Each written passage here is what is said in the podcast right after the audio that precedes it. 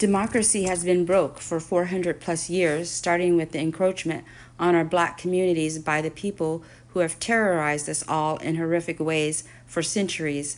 Advocate for retrograde workers' compensation for the centuries of oppression and exploitation of our people. Not doing so will result in a great loss of life that could have been prevented.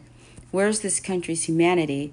More importantly, where is the humility touted by your religious leaders? Ah, but maybe it was never there to begin with because over 30 to 40 million souls were slaughtered by this country, and now it's recycling the same old story in the Americas, Palestine, Somalia, the Congo, Haiti, and the Ukraine. Do we never learn? It is the same machine with different designs and technologies. Unfortunately, for those with little access to these destructive forces running the new improved machine. We are in for one hell of a ride. A terrible day is coming soon because certain men have deluded themselves into thinking that their own way of life is the best way for everyone to live in the world. I am grateful to say that it is not the case for us all to be under their rule. I am very thankful for my particular mindset. While I may not have riches in this realm, I am beyond wealthy in spirit, soul, and mind. I am indestructible in my beliefs and cannot be indoctrinated by others who have not yet come to realize that the forces that are in control will not always be in control. One reason for this is that they have thrown their moral compasses out the window and have allowed themselves to be manipulated by others to make themselves more powerful and comfortable in this world. They have forsaken themselves from dwelling in a world of truth and harmony. I say harmony because to ask for peace is to invoke war. War will always be preceded by peace and vice versa. What we have in America is a bureaucratic system that has no way of sustaining itself for any length of time. The people who come to America from Europe are like the child who has been raised by negligent, abusive people who were never able to gain control of their abusive cycles.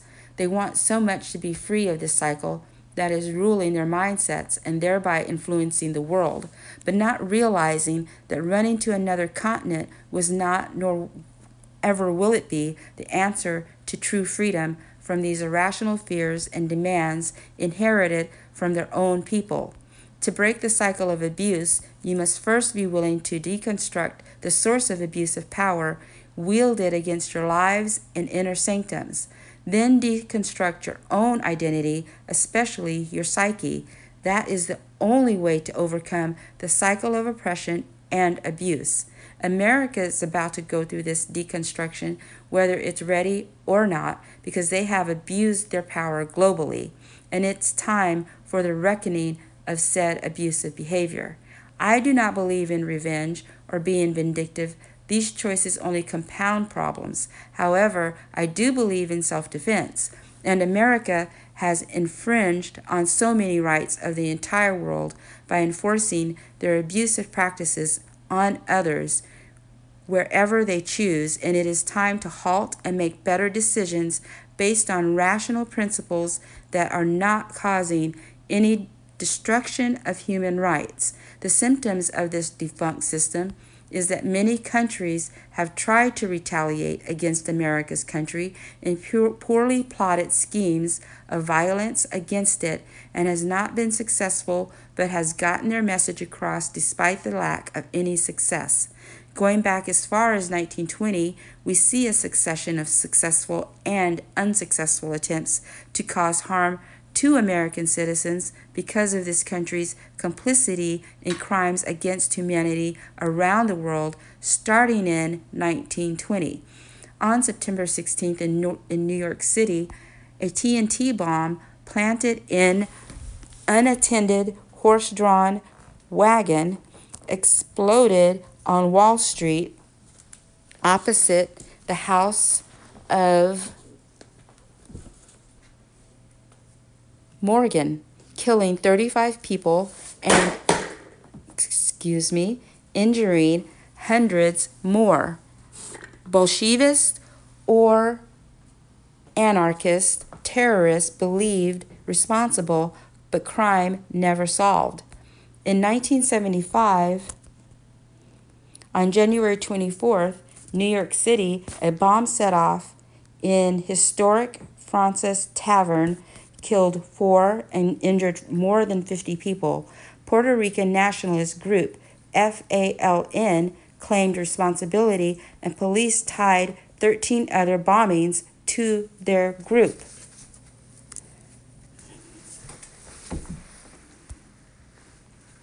In 1993, on February 26, New York City bomb exploded in the basement group in the basement garage, excuse me, of World Trade Center, killing 6 and injuring at least 1040 others. In 1995, a militant Islamist, Sheikh Omar Abdel Rahman, and nine others were convicted of conspiracy charges, and in 1998, Ramzi Youssef, believed to have been the mastermind, was convicted of the bombing. Al Qaeda involvement is suspected. In 1995, on April 19th, Oklahoma City, car bomb exploded outside fed- the federal building, collapsing both wall and floors. 168 people were killed, including 19 children and one person who died in rescue effort over 220 buildings, buildings sustained damage.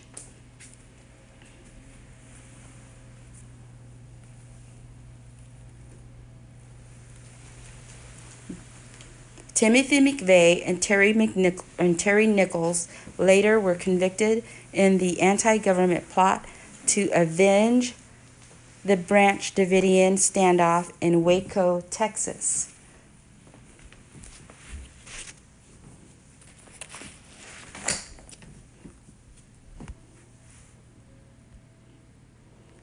exactly two years earlier.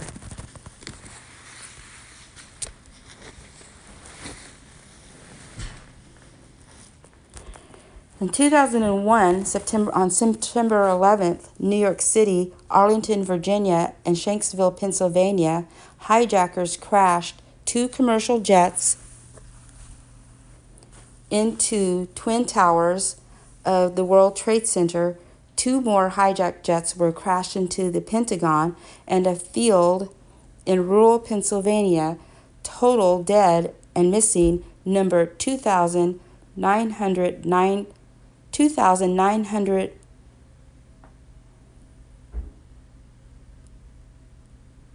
29,000. No, that can't be right. Excuse me. I don't know why I'm having an issue seeing these numbers.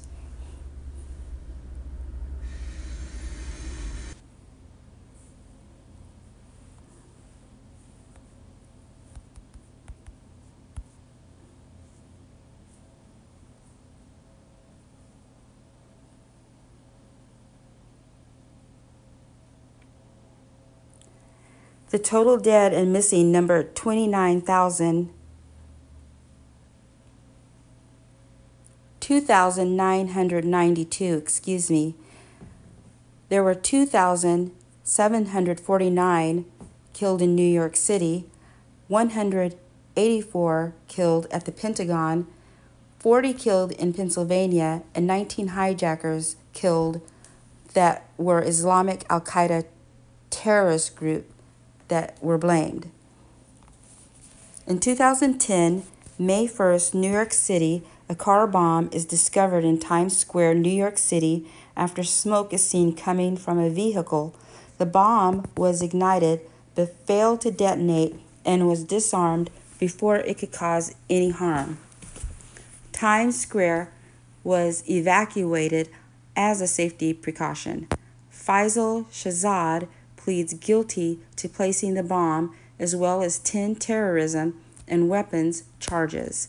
May 10th, Jacksonville, Florida, a pipe bomb explodes while approximately 60 Muslims are praying in the mosque.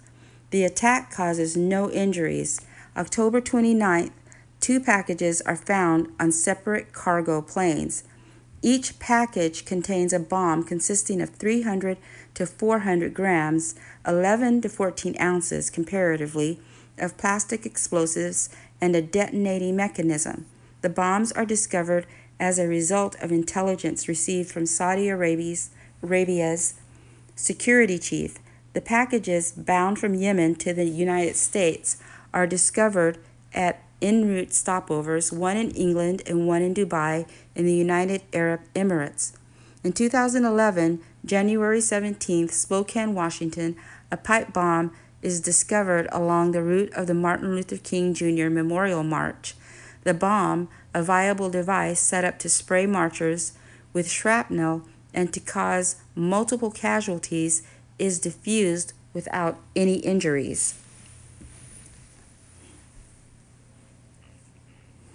On April 15th, Boston, Massachusetts, multiple bombs explode near the finish line of the Boston Marathon. Two, pom- two bombs, excuse me, go off around 2 o'clock in the afternoon as runners finish the race. Three people are killed. One is an eight year old boy. More than 260 people are injured. Three days later, the FBI releases photos and video of two suspects in the hope that the public can help identify them. Just hours after the FBI releases the images, the two suspects rob a gas station in Central Square, then shoot and kill a MIT police officer in his car. Afterwards, the two men carjack a SUV and tell the driver that they had set off the explosions at the marathon. Police pursue the vehicle into Watertown. During the shootout, an MBTA officer is shot, and one of the suspects, identified as Tamaran Tsarnaev, age 26, is killed. A suicide vest is found on his body. The other suspect, Zokhar Tsarnaev, age 19, remains at large for several hours causing a massive manhunt and lockdown for all of Boston, Cambridge, and many other surrounding communities. The manhunt ends when he is found alive, but seriously injured, hiding in a boat behind a house in Watertown. The two suspects are brothers and had been living together in Cambridge. They have lived in the U.S. for about a decade, but are from an area near Chechnya, a region in Russia. June 1st, Little Rock, Arkansas, Abdul Hakim Muhammad, a Muslim convert from Memphis, Tennessee, is charged with shooting two soldiers outside a military recruiting center.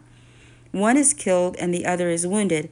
In a January 2010 letter to the judge hearing this case, Muhammad asked to change his plea from not guilty to guilty, claimed ties to Al Qaeda, and called the shooting a jihadi attack to fight those who wage war on Islam and Muslims. On December 25th, a Nigerian man on a flight from Amsterdam to Detroit attempted to ignite an explosive device hidden in his underwear. The explosive device that failed to detonate was a mixture of powder and liquid that did not alert security personnel in the airport. The alleged bomber, Umar Farouk Abdul Mutallab told officials later that he was directed by the terrorist group Al Qaeda. The suspect was already on the government's watch list when he attempted the bombing. His father, a respected Nigerian banker, had told the U.S. government that he was worried about his son's ex- increased extremism. In 2015, December 2nd, San Bernardino, California, 14 people are killed and more than 20 wounded when two people opened fire at a holiday party at the Inland Regional Center, a service facility for people with disabilities and special needs in San Bernardino, California. The suspect's husband and wife, Syed Rizwan Farook and Tashfeen Malik, are killed in a shoot- shootout with police after the rampage. Officials say they believe the attack is terrorism related. It is the worst mass shooting in the United States since 26 people were killed in December 2012 at Sandy Hook Elementary School in Newtown, Connecticut, December 8th. The FBI announces that Farook and Malik had been radicalized. The FBI also concludes that while the couple was not working with ISIS directly, their actions were inspired by the Islamic State. In 2016, June 12th, a mass shooting at an Orlando nightclub in the early hours of Sunday, June 12, 2016, leaves 50 people dead, including the gunman, and more than 50 injured. The shooter is identified as Omar Mateen, 29, who entered the nightclub armed with an assault rifle and a pistol. According to authorities, Mr. Mateen pledged his allegiance to ISIS via a 911 call from inside the nightclub. This massacre is the deadliest mass shootings on U.S. soil. In 2017, on October 31st, a Tuesday, a man drove his rented Home Depot truck near the World Trade Center in New York. The driver, Sofula Saifullah, excuse me, Habib Bulaivek, Saipov, plowed his vehicle into pedestrians along the West Side Highway bike path, killing eight and wounding another 11. Sources say a note in the truck claimed this attack was for ISIS. In 2019, August 3rd, a far right ideologist and shooter entered a Walmart in El Paso, Texas on Friday, August 3rd, 2019, opening fire and injuring 23 individuals. Another 23 people were killed in this attack, as the deadliest attack on Latino persons in recent American history. December 6th, at the Naval Air Station, Pensacola, in Florida, an armed assailant killed three people and injured eight more on Friday, December 6, 2019. The man was identified after being shot to death by sheriff's deputies as Mohammed Saeed al Shamrani and the Department of Justice later classified the incident as a terrorist act based on jihadist motivations. In 2021, January 6, the U.S. Capitol building was stormed by armed rioters on Wednesday, January 6, 2020, in the aftermath of former President Donald Trump's electoral defeat. In total, five people lost their lives and over 130 were wounded, primarily police officers. This shocking act of domestic terrorism is one of the worst in modern American history, according to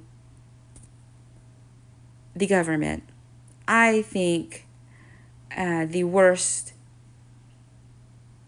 domestic terrorism was carried out in modern uh, history was at in 1921 for the Black Wall Street incident, where an entire town was decimated and never rebuilt. I think they're working on it now, but it took what over nearly 100 years for that to happen. And the people were never compensated. There was never given any restitution, reparations, recovery fund for a domestic terrorist attempt that succeeded in destroying an entire population in the black community. Black Wall Street still deserves its recognition and compensation for that disaster. January 16th, on Saturday, January 15th, 2022, an armed shooter entered the congregation Beth Israel Synagogue in Colleyville, Texas, as the congregation celebrated a Sabbath service. Identified as Malik Akram, the British Pakistani assailant took four hostages, but after an 11 hour standoff with the FBI, they were released and Akram was shot to death. Which, did that need to happen?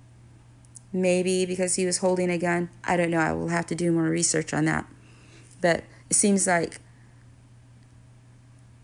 people of color, if they're holding a gun or a weapon or hostages, even after they release the hostages, they're murdered by authorities. Whereas Timothy McVeigh and his cohort were both taken in custody no harm done to them, either of them.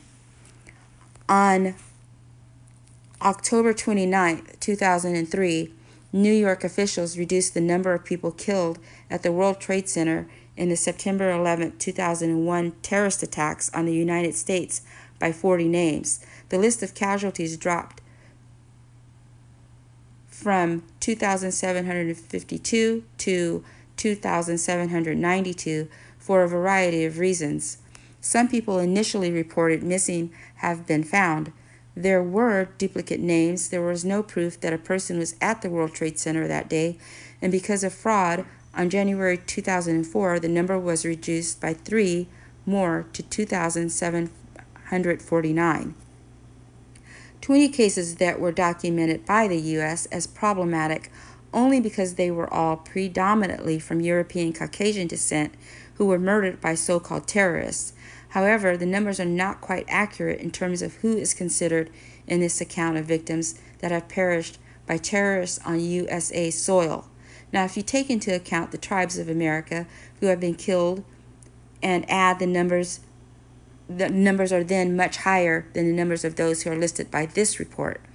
Then add the numbers of Africans or Afri- or tribes from Africa who have been slaughtered, it goes up by much more than we can imagine. I shall read you the list from the genocide report from the group associated with Malcolm X and others within their respective historical narratives because representation matters. I feel it's necessary to include these slain black citizens of America. Malcolm X died while never accomplishing his mission to bear witness to the atrocities committed by the United States government in this war against the humanity of said people in this country and the world at large, which is still taking place today. As we look around the world, we can see places like the Congo, Somalia, Libya, Haiti, and many more. The time to have that change is now. Otherwise, it will not be conducive for conversation to ever begin. The words will fall on deaf ears and all will be lost.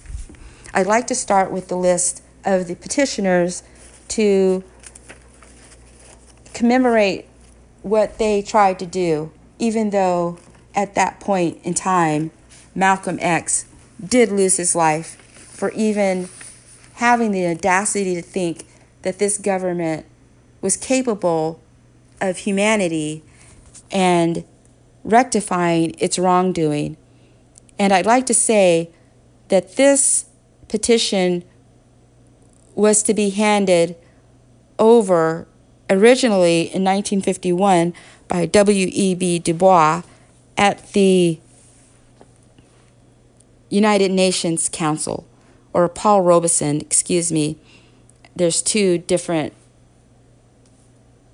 recollections of the events that are documented online, and I always I read that W. Mr. Du Bois was the first one and that I read about, and so I always associate his name with being the one to deliver the petition. However, it was Mr. Robeson, Paul Robeson, that delivered the United Nations genocide of petition petition, excuse me. And I'd like to say that was 1951, the earliest in this report that I read from on a website called Infoplease started in 1920. So I find it curious that no one thought to add African American lives to this list of domestic terrorism. We always seem to leave out black life and discount it as part of an American tragedy because I still feel that America somehow would like to believe that we actually don't matter when in fact we do. Our life, our lives are valuable and just as precious as every other name that I read off. Every other incident, every occasion of life being taken that I read off from 1920 to 2022, whether they be black, white, or brown, they are all relevant and should not be forgotten, which is why I decided to name the ones that happened on American soil because I am of the firm belief that we actually are invading foreign territory and we need to cease and desist. We need to stop interfering in in um, conflict that really does not involve us. It's between two groups of people, and they should be settled between the two groups. We should not be interfering and helping one to annihilate the other by distributing mass destru- weapons of mass destruction in order to help them obliterate the people that they're having a problem with who happen to be their relatives or distant relatives whatever you want to call it. We're all related at some point in time, whether they're white or not. Our DNA is connected at some point in time.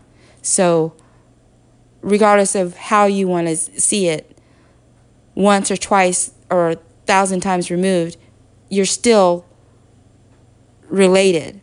There is no races, there is only one race. And it would be nice to wake up to that realization someday where we don't have to quibble over who's the most superior race. I really think it boils down to anyway who's the most superior person, not necessarily based on your race, but your qualifications and your skill set. There's always going to be someone better than you at something, no matter who you are. You could be the greatest, but someone is going to come along at some point and beat your record, regardless of, of your, your status, your color, your religion. It has nothing to do with it. It's all about skill, it's about timing. That's what it's about. That's where superiority comes in. And if you put the work in, most people can accomplish something. And that's not to say that everyone can because that's not always true. But what matters is is the desire to accomplish something and really to focus on on your best. You may not beat the Olympic world record. However, you may beat your own record. And that's what we need to really focus on. What record did you place yesterday that you would like to overcome or outdo? I, for one, know there's no way that I would beat Michael Jordan on, on the basketball court, but I'm sure game to try.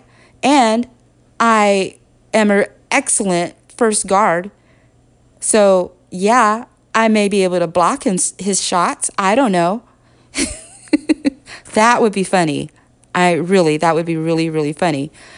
Being that he's like six seven, six eight, taller. I'm five one. and th- that my point though is when I played basketball in my younger days, I didn't care what the points were for the other team. What I cared about was how many points I blocked and how many I made myself. Did I beat my last record? Can I improve our team's record? Can we get a better score than we got before? Whether we win or lose, our goal is to win but we won the second we, we decided to step on the court. And that's the way the mentality of people needs to change. You need to remember that it doesn't matter what someone else can do that's better than you. You need to focus on what you can do that's better than you. When you look in the mirror, are you doing better than you were before? Is your score better than it was the day before? Improve it so that it is, so that you can be a better person and be superior within yourself and stop comparing our worth to other people by what they can or cannot do. That being said, I'm going to read off the renowned historical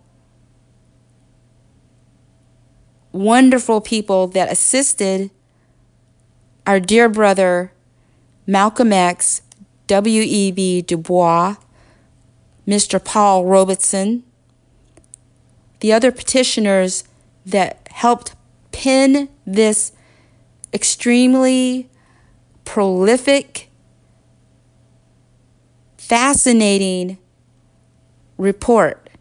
And they called it We Charge Genocide in regards to America and its history of abuse against black people, which I would like to point out at the same time this report was being documented, the cases of innumerous atrocities carried out against African American people that were so called free men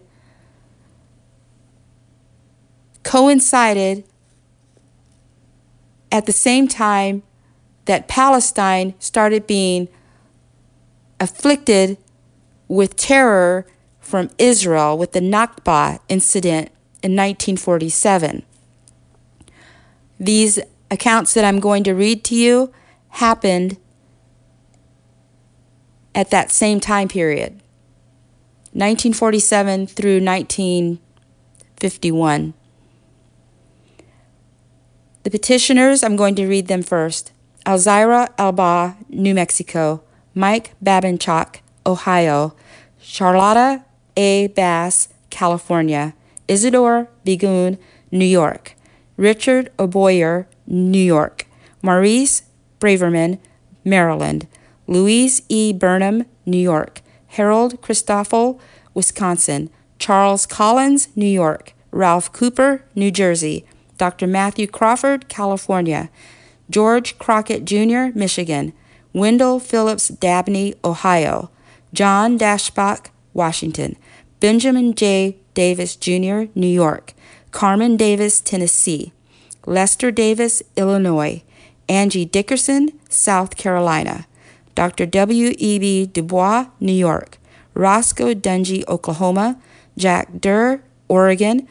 Collis English, New Jersey, Howard Fast, New York, Winifred Feist, Louisiana, James Ford, New York, Josephine Grayson, Virginia, Abner Green, New York, Yvonne Gregory, New York, Aubrey Grossman, New York, William Harrison, Massachusetts, Harry Haywood, New York, James R. Herman, Louisiana, Reverend Charles A. Hill, Michigan, William Hood, Michigan, W. Alphaeus Hunton, New York, Dorothy Hunton, New York, Arnold Johnson, Pennsylvania, Dr. Oakley C. Johnson, Louisiana, Claudia Jones, New York, John Hudson Jones, New York, Reverend Ob- Obadiah Jones, Missouri, Leon Josephson,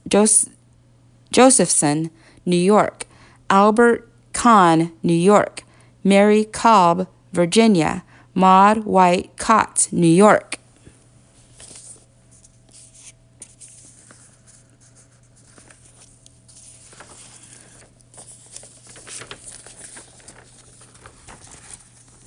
Stetson Kennedy, Florida. Kay Kirby, Florida. Elizabeth Kaiser, California. Yetta Land, Arizona. Elizabeth Lawson, New York. Amy Mallard, Georgia. Doris Mallard, Georgia. James Mal- Malloy, New York. Larkin Marshall, Georgia. Rosalie McGee, Mississippi. Arthur McPhaul, Michigan. Bessie Mitchell, New York. Russell Meek, New York. Thelma Mai Tez, Connecticut. Anna H. Morgan, Ohio, Louis Morose, New Jersey, George Murphy Jr., New York, Andrew Nelson, Louisiana, George Newson, California, Josephine Nordstrand, Wisconsin, Louise Thompson Patterson, New York, William L. Patterson, New York, Sally Peak, District of Columbia, Pettis Perry, New York, John Pittman, New York, Eslanda Goode Robeson, Connecticut, Paul Robeson, Connecticut, Paul Robeson Jr., New York, Marguerite Robinson, California. Elaine Ross, New York. Nat Ross, New York. Ida Rothstein, California. Geneva Russian, Georgia. Millie Salwin, New Jersey. Ann Shore, Michigan. Ferdinand Smith, New York. Leon Strauss, New York. Lumiere J. Subert, Wisconsin. Mary Church Terrell, District of Columbia. James Thorpe, New Jersey. Decca Treuhaft, California. Robert Treuhaft, California. Paul Washington, Louisiana. Abe Weisberg, New York. Wesley Robert Wells, California. Claude White, Hawaii. Reverend Elliot White, New York. Horace Wilson, New Jersey. Elsie Zazrivi, Ohio.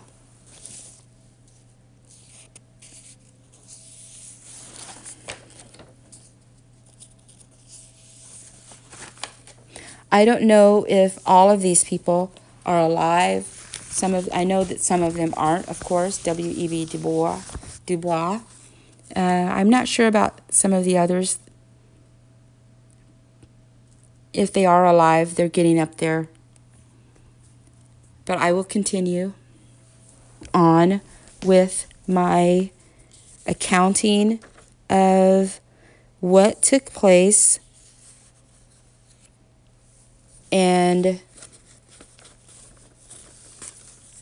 because I, I believe that what Malcolm X, W.E.B. Du, du Bois, Paul Robeson were trying to do was to put a name to the faces, many faces, of the tragedy of a black person's history in America. And these accountings need to be heard and accounted for, and the people that were complicit in them, which is the government, which has not stopped being complicit in the murdering and targeting black Americans African Americans from this country. They are still carrying on these atrocious war crimes, as far as I'm concerned, because we didn't come to you and try to afflict you with violence.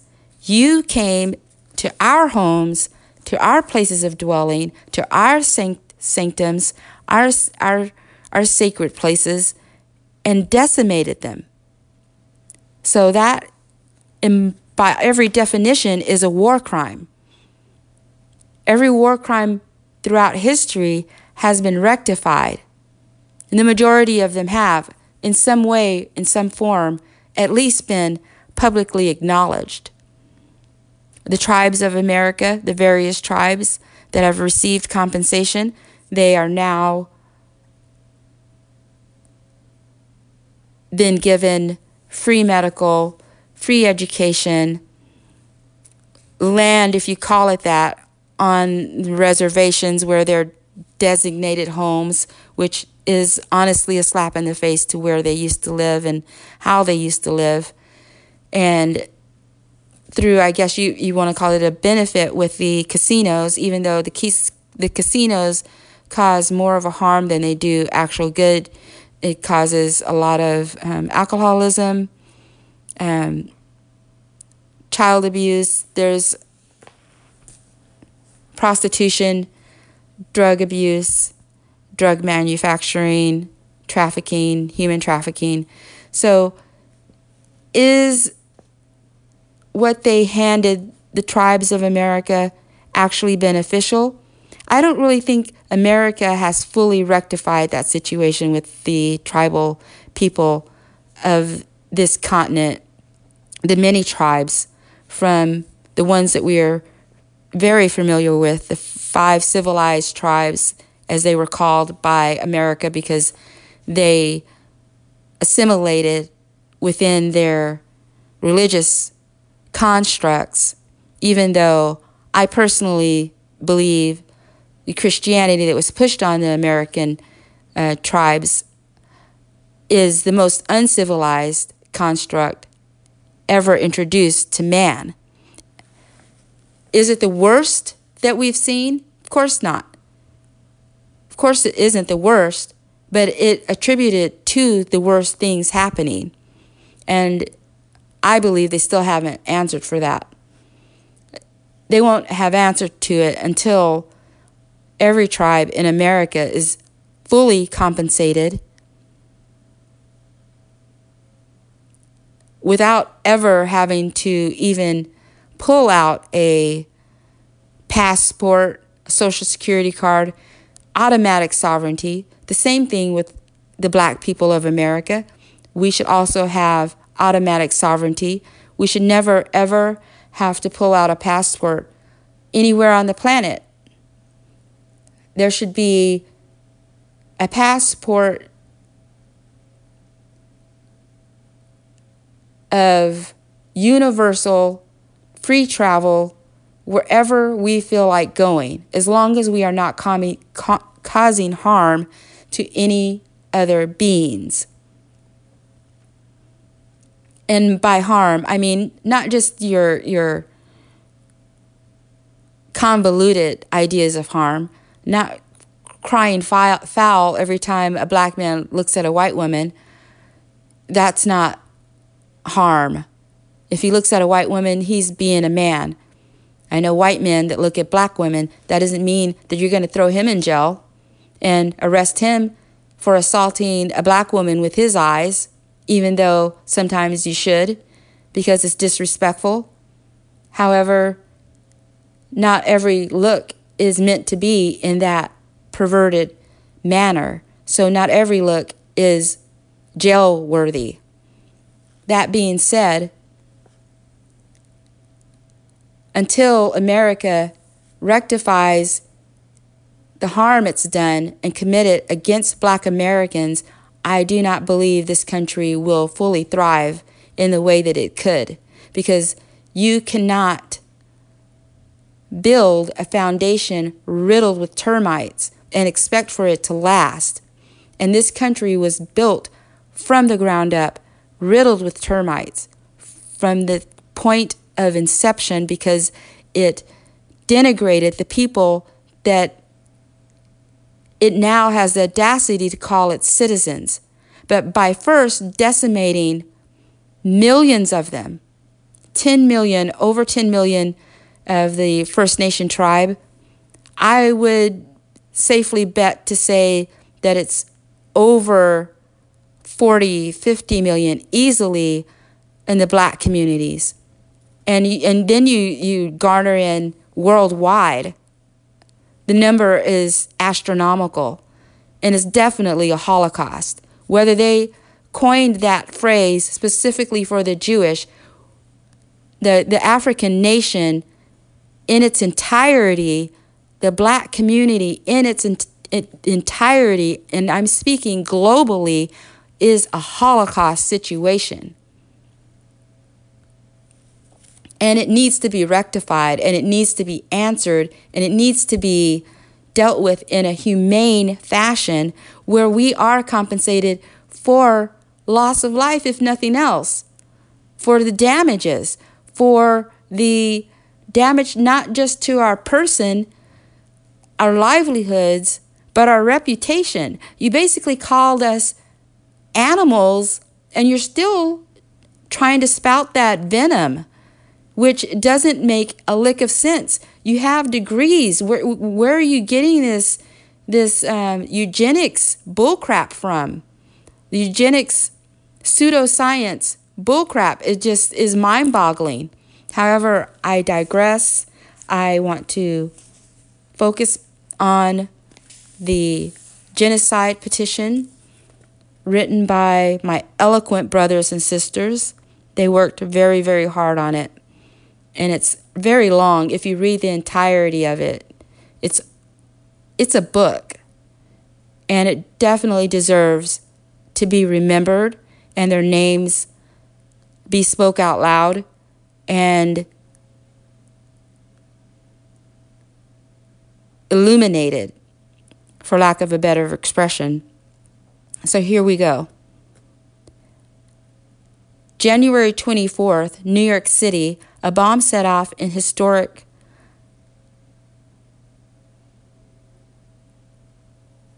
Excuse me. Let me take a second. I am not reading from the right area. So I digress. Bear with me for a second and let me get on track. Because we don't need to rehash the same information, do we? And we definitely are going to try to not have dead air. Please bear with me for a minute. Here we go. In 1946, in February, Frank Allen, a taxi driver, was killed by the police of Memphis, Tennessee. A field report of the American Council on Race Relations characterized the killing as suspicious. The two white officers said that Allen shot, shot at them. However, another version stated that Allen was unarmed, that the officers dragged Allen from his cab and shot him in a vacant lot. On February, James Mangum, 17 years old, was sentenced to death for alleged rape. He charged that his confession had been forced from him by brutality. Nevertheless, the U.S. Supreme Court twice denied his appeals, appeals, and the state parole board refused to pardon him or commute his sentence. So he was executed. James Mangum, 17 years old, for alleged rape, which he didn't commit. February 5th, a policeman of Freeport, New York, shot and killed Private Charles Ferguson and his brother Alfonso Ferguson. A third brother, Seaman Third Class Joseph Ferguson, was wounded in the shoulder and thrown into the brig, while a fourth brother, Richard Ferguson, was arrested and sentenced to 100 days in jail. The brothers had protested Jim Crow at a local cafe where the proprietor had refused them service because they were Negroes. After the killings, Freeport police threw a cordon around the bus terminal and stationed men with Tommy guns and tear gas there, saying that they wanted to prevent a possible uprising of local Negroes. Investigation proved that none of the brothers were harmed and that they were peaceably on their way from the cafe to the bus station when they were attacked by the policemen. Witnesses, including two white women, made affidavits that the brothers were not disorderly. The killer policeman was exonerated by the chief of police and by the Nassau grand jury an investigation ordered by Governor Dewey after five months of organized protest whitewashed the police, the grand jury, which refused to indict the policeman, and the district attorney of Nassau County. The investigation also denied the lawyer for the slain brothers' families the right to cross examination and the right to put specific questions to witnesses. On February 9th, Private Nathaniel Jackson was shot to death by a guard with a Tommy gun at the U.S. Disciplinary Barracks at Granville, Wisconsin, after a group of prisoners complained that meat had been omitted from their lunch. Two other Negroes not named in newspaper accounts were injured in the ensuing attack by guards. February 11th, accused of a robbery and murder that had occurred on February at the scene of the crime. The U.S. Supreme Court set aside the decision, but Edward Patton was sentenced to die by the criminal court at Lauderdale County, Mississippi. Attorneys for Patton showed that his confession had been forced from him. He had been grilled for three consecutive days and had been twice taken to the woods to be shown a noose and Patton was convicted at Mer- Meridian, Meridian, excuse me, Meridian, Mississippi, in September 1948. February 17th, Timothy Hood, veteran, was shot to death in Bessemer, Alabama by a police chief. Previously, a streetcar conductor had fired five shots into Hood's body because Hood had attempted to pull down a Jim Crow sign. Hearing that Hood was in a nearby house, wounded, the police chief entered the house and fired into Hood's brain. The Bessemer coroner called the acts justifiable homicide. February 25th, 500 National Guardsmen swarmed into the Negro section of Columbia, Tennessee, firing riot guns and other firearms. Police opened up with machine guns on the Negroes barricaded in their homes. Every Negro, excuse me, every Negro business establishment in the two black business areas was completely wrecked. The terror against the Negro community, Mink Slide, began officially the day before when Mass Gladys Stephenson and her son James, a veteran, had an argument with the radio repairman. The repairman kicked and slapped Mrs. Stephenson and tore the sleeves out of her coat. Her son, James Stephenson, came to her defense and was arrested immediately and beaten by the police. As a lynch mob formed on Court Square, friends spirited James Stephenson and his mother out of the state, and the Negro community community prepared to defend itself from attack and prevent any lynchings, lynchings from occurring. A large number of Negroes were arrested and jailed. William Gordon and James Johnson were shot and killed on February 28th by police while they were being held in jail. Napoleon Stewart was also shot and wounded while in jail. The three were shot by five policemen at three yard range. Gordon and Johnson might have been saved after the shooting had they been taken at once to the city hospital. But this hospital was for whites only, and they were driven over rough roads 43 miles to Nashville instead. John Blackville was nearly killed by police beatings. An all white Maury County grand jury began to hand down indictments against members of the Negro community on March 23rd. Subsequent legal events took place over a period of many months. The trial itself was characterized by Vincent Sheehan, special writer for the New York Herald Tribune, as a travesty of justice. It was proved by the defense that the Negroes in the area had good reason to fear a lynching since the area had a record of many. It was further proved by the defense that James Stephenson had been removed from the jail and sent out of the state only a short time before a lynch mob collected at the jail demanding his life. That the mob gathered at Court Square spoke openly of lynch plans. The defense also presented more than 200 witnesses, Negro and white, to prove that Negroes are systematically excluded from the grand and petite juries of that county.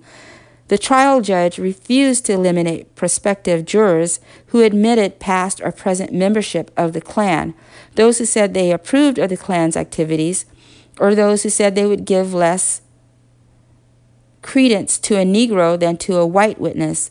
February 25th, Kenny Long, veteran, was shot to death by a highway patrolman in El Campo, Texas, together with his brother, Marone Long, also a veteran, and a cousin, Cosby Clay. Kenny Long was at a filling station drinking soda pop.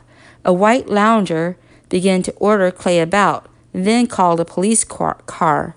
A deputy sheriff in the car stated, Don't you know I hate a goddamn. In-? The three white officers began slapping and punching the three Negroes, and one of them shot Kenny Long dead. Maron Long and Cosby Clay were handcuffed beaten, and arrested. On March 12th, James Lewis, 14, and Charles Treadwell, or Trudell, excuse me, 15, condemned to death at Meadville, Mississippi. They were charged with a pistol slaying and indicted, tried, and convicted all in one day. The case was appealed to the Mississippi Supreme Court, which overruled a suggestion of error in the trial. They were refused a pardon by Governor Fielding Wright and were executed. A Veterans Justice Committee met April 9, 1946, to press an investigation into the killing of two members of the 130th Engineer Regiment on May 22, 1945, in Camp Lucky Strike, St. Valery, France. The two were Private Alan Lethbridge and Frank Glenn. They were shot dead while unarmed by two white guards posted at a Red Cross tent with orders to keep Negroes from talking to French girls employed there. Court martialed proceedings had absolved the killers. At a subsequent hearing before the Veterans Administration, Alfred A. Duckett, formerly of the 130th Cavalry, testified that there had been prejudice against Negro soldiers at the camp. He also stated that a French civilian employee on the post had told him that the guards had orders to prevent Negro GIs from talking with French women. On April 1st, George Collins, a Negro shore patrolman, was killed early in April 1946 at the Navy Marine Base at McAlester, Oklahoma, by a local police officer. Collins had been stationed at the Naval Ammunition Depot. Negroes in the community stated that Collins' death was the third such incident since the establishment of the Navy Marine Base a few years previously. They declared that the city police carried on a veritable reign of terror against the Negro shore patrolmen, that on numerous occasions they swooped down on the Negro section, making searches and seizures without warrants. May 1st, at a secret meeting of the Ku Klux Klan's Cavalier Club Whipping Squad held at the Clavern, number 1, 198 and a half Whitehall Street, Atlanta, Georgia, Chief Cliff Ver- Vitter warned the Cavaliers to be more careful, criticizing them for using the cab of a Negro cab driver they had killed a short time before, and for not wiping their fingerprints from the steering wheel. Had he not called a brother Klansman on the police force to wipe the wheel, the Cavaliers involved would be in hot water, Vitter said. Atlanta newspapers that day following the lynching reported merely that the body of a Negro man had been found on Pryor Road, apparently the victim of an auto accident. Incident reports on this Cavalier meeting were turned over to the Georgia Department of Law and the Federal Bureau of Investigation by Stetson Kennedy of the Georgia Bureau of Investigation, but no prosecution was forthcoming. On May 18th, William Arthur was killed in Baltimore, Maryland, while allegedly resisting arrest by police officers. The following day, May 19th, Wilbur Bindley was killed by an officer. Nine witnesses stated that he was shot in the back while running. A few days later, Isaac Jackson was shot and killed by a policeman a number of organizations began a protest against consistent police brutality in Baltimore. In June, Elliot Brooks of Gretna, Louisiana, was killed by the Gretna chief of police because he knew too much concerning the disappearance of another Negro who was a prisoner, according to affidavits filed with the Gretna branch of the NAACP. July, Sutter Matthews was killed in Moultrie, Georgia, sometime in July 1946, according to a county coroner's report made on July 31, 1946. The killers had laid the corpse across the tracks of the Georgia Northern Railroad, but Matthews was already dead, killed with a blunt instrument, and they tried to cover it up by laying him on the tracks. July 17th, Private Samuel Hicks was discovered dying of a fractured skull on a road near Geiger Army Field near Spokane, Washington. A white soldier stated that he had seen Hicks slugged by two whites and left on the road. There had been feeling against Negro soldiers at the field for some time.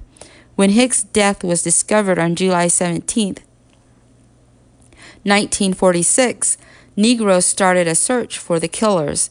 Then a force of white MPs, armed with guns, clubs, and tear gas, invaded the area. One MP carefully aimed and fired at a fleeing Negro soldier. Two tear gas bombs were tossed into the Negro soldiers' quarters. On July 20th, one of the comparatively few Negroes who voted in the 1946 Georgia elections was a veteran macro sniper. Snipes, excuse me, macro snipes. Snipes voted in Rupert's district of Taylor County. On July 20th, 1946, he was dragged from his home and killed by four white men. He died of pistol wounds. The killers were freed. The killing of Snipes was one of the first fruits of the election campaign waged by Eugene Talmadge. Talmadge had warned Negroes to keep away from the polls. One of the methods One of the methods used to intimidate the Negro community was the posting of signs on Negro churches which read, The first Negro to vote will never vote again. On July 24th, the body of Leon McTate was found in a Sunflower County bayou near Lexington, Mississippi. The condition of the body showed that McTate, McTady had been lynched. Six white men were charged with whipping him to death for stealing a saddle. They were acquitted by a jury after 10 minutes' deliberation. July 25th, Mr. and Mrs. Roger Malcolm and Mr. and Mrs. George Dorsey were lynched near Monroe, Georgia. Dorsey was a World War II veteran.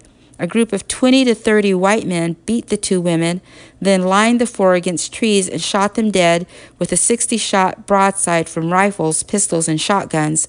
Roger Malcolm, a sharecropper, had quarreled with his landlord about the disposi- disposition of the crop. Malcolm had also objected to advances made to his wife by a member of the landlord's family. After the quarrel, a lynch mob gathered on July 14th. It dispersed but gathered again on July 25th.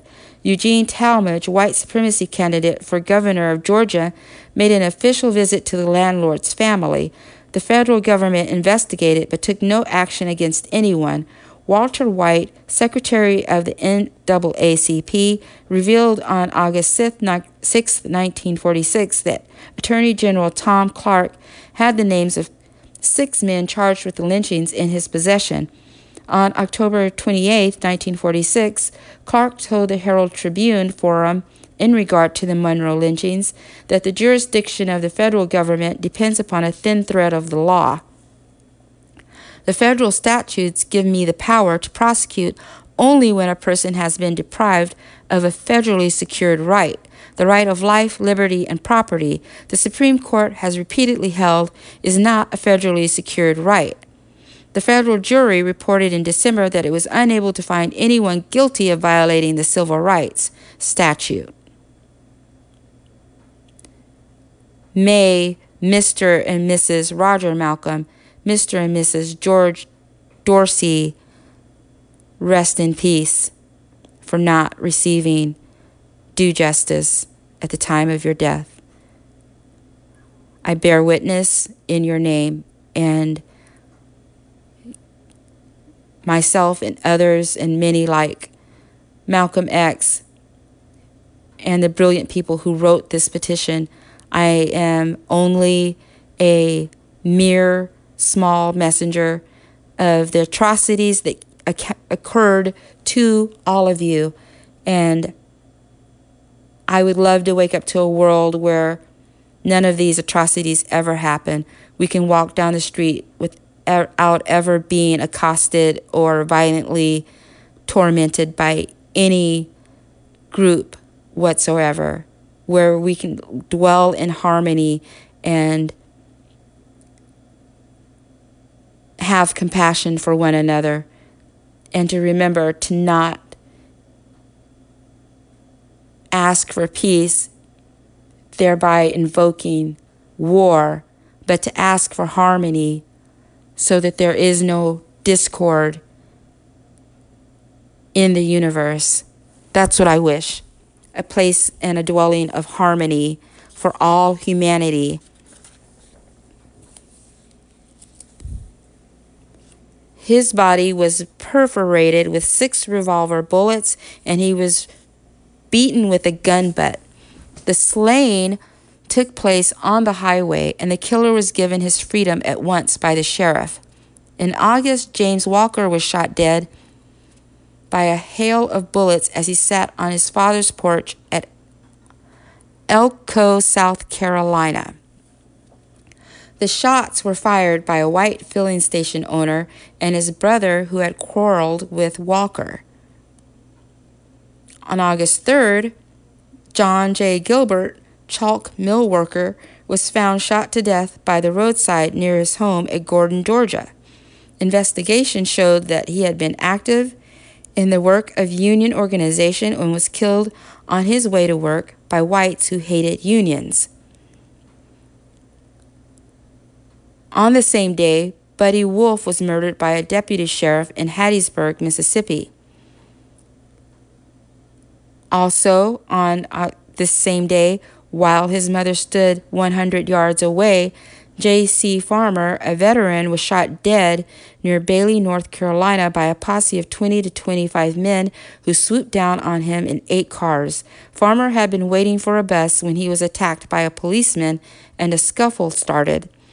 Farmer was lynched one hour later. On August 8th, John C. Jones, a veteran, was lynched on August 8, 1946, near Minden, Louisiana, shortly after his release from jail when a charge against him collapsed. On August 15th, his lash welted body was found in a lake two miles from Minden, indicating that floggers had operated on Jones before he was dumped in the lake. The deputy coroner reported multiple bruises and contusions apparently made by a wide leather belt or a thick strap. At the same time, in the same place, Albert Harris Jr., 17 years old, was shot at by the lynchers. He feigned death until they had quit the scene, and then he fled the state. Young Harris' father, Albert Harris Sr., was beaten by Minden mobsters in an attempt to force him to tell his son's whereabouts. Investigation showed that when Jones returned from the Army, he began suit to recover the rights to oil producing land owned by his grandfather and leased to an oil syndicate. The land was producing thousands of barrels of oil per month, for which Jones' family received less than $1 monthly. In February 1947, six white men including the Minden chief of police, were identified as Jones lynchers by Albert Harris, Jr. Two of the six deputy sheriffs went on trial in Shreveport before a federal jury. Young Harris told the jury how he saw the lynchers beat and burn Jones with a blowtorch. He saw Jones' wrist chopped off with a cleaver. He saw Jones' eyes pop out off his head, off of his head from the white hot flame of the torch. Young Harris also told how he and Jones had been released from the Minden jail into the arms of a waiting mob. Both Harris Jr. and Harris Sr. had to be closely guarded by a number of U.S. Marshals during the trip to Shreveport and during the trial because of KKK violence let loose in the area all of the accused lynchers were freed.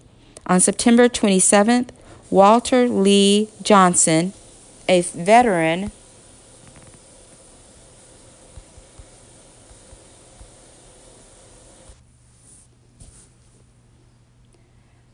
on August 3rd or August 8th, excuse me, John C. Jones, a veteran,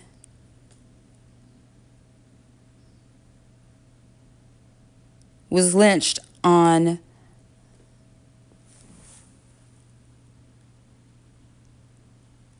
or near Minden, Louisiana, shortly after his release from jail when a charge against him collapsed.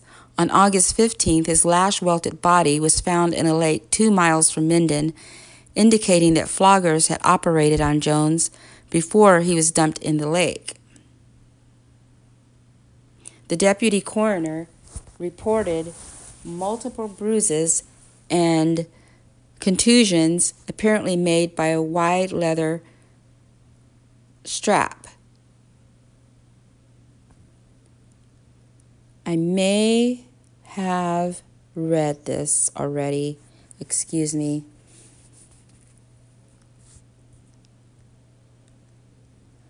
On September 27th, Walter Lee Johnson, a veteran, was fatally wounded in Atlanta, Georgia, by a streetcar motorman. Johnson was standing on an Atlanta street when the streetcar drew to a stop.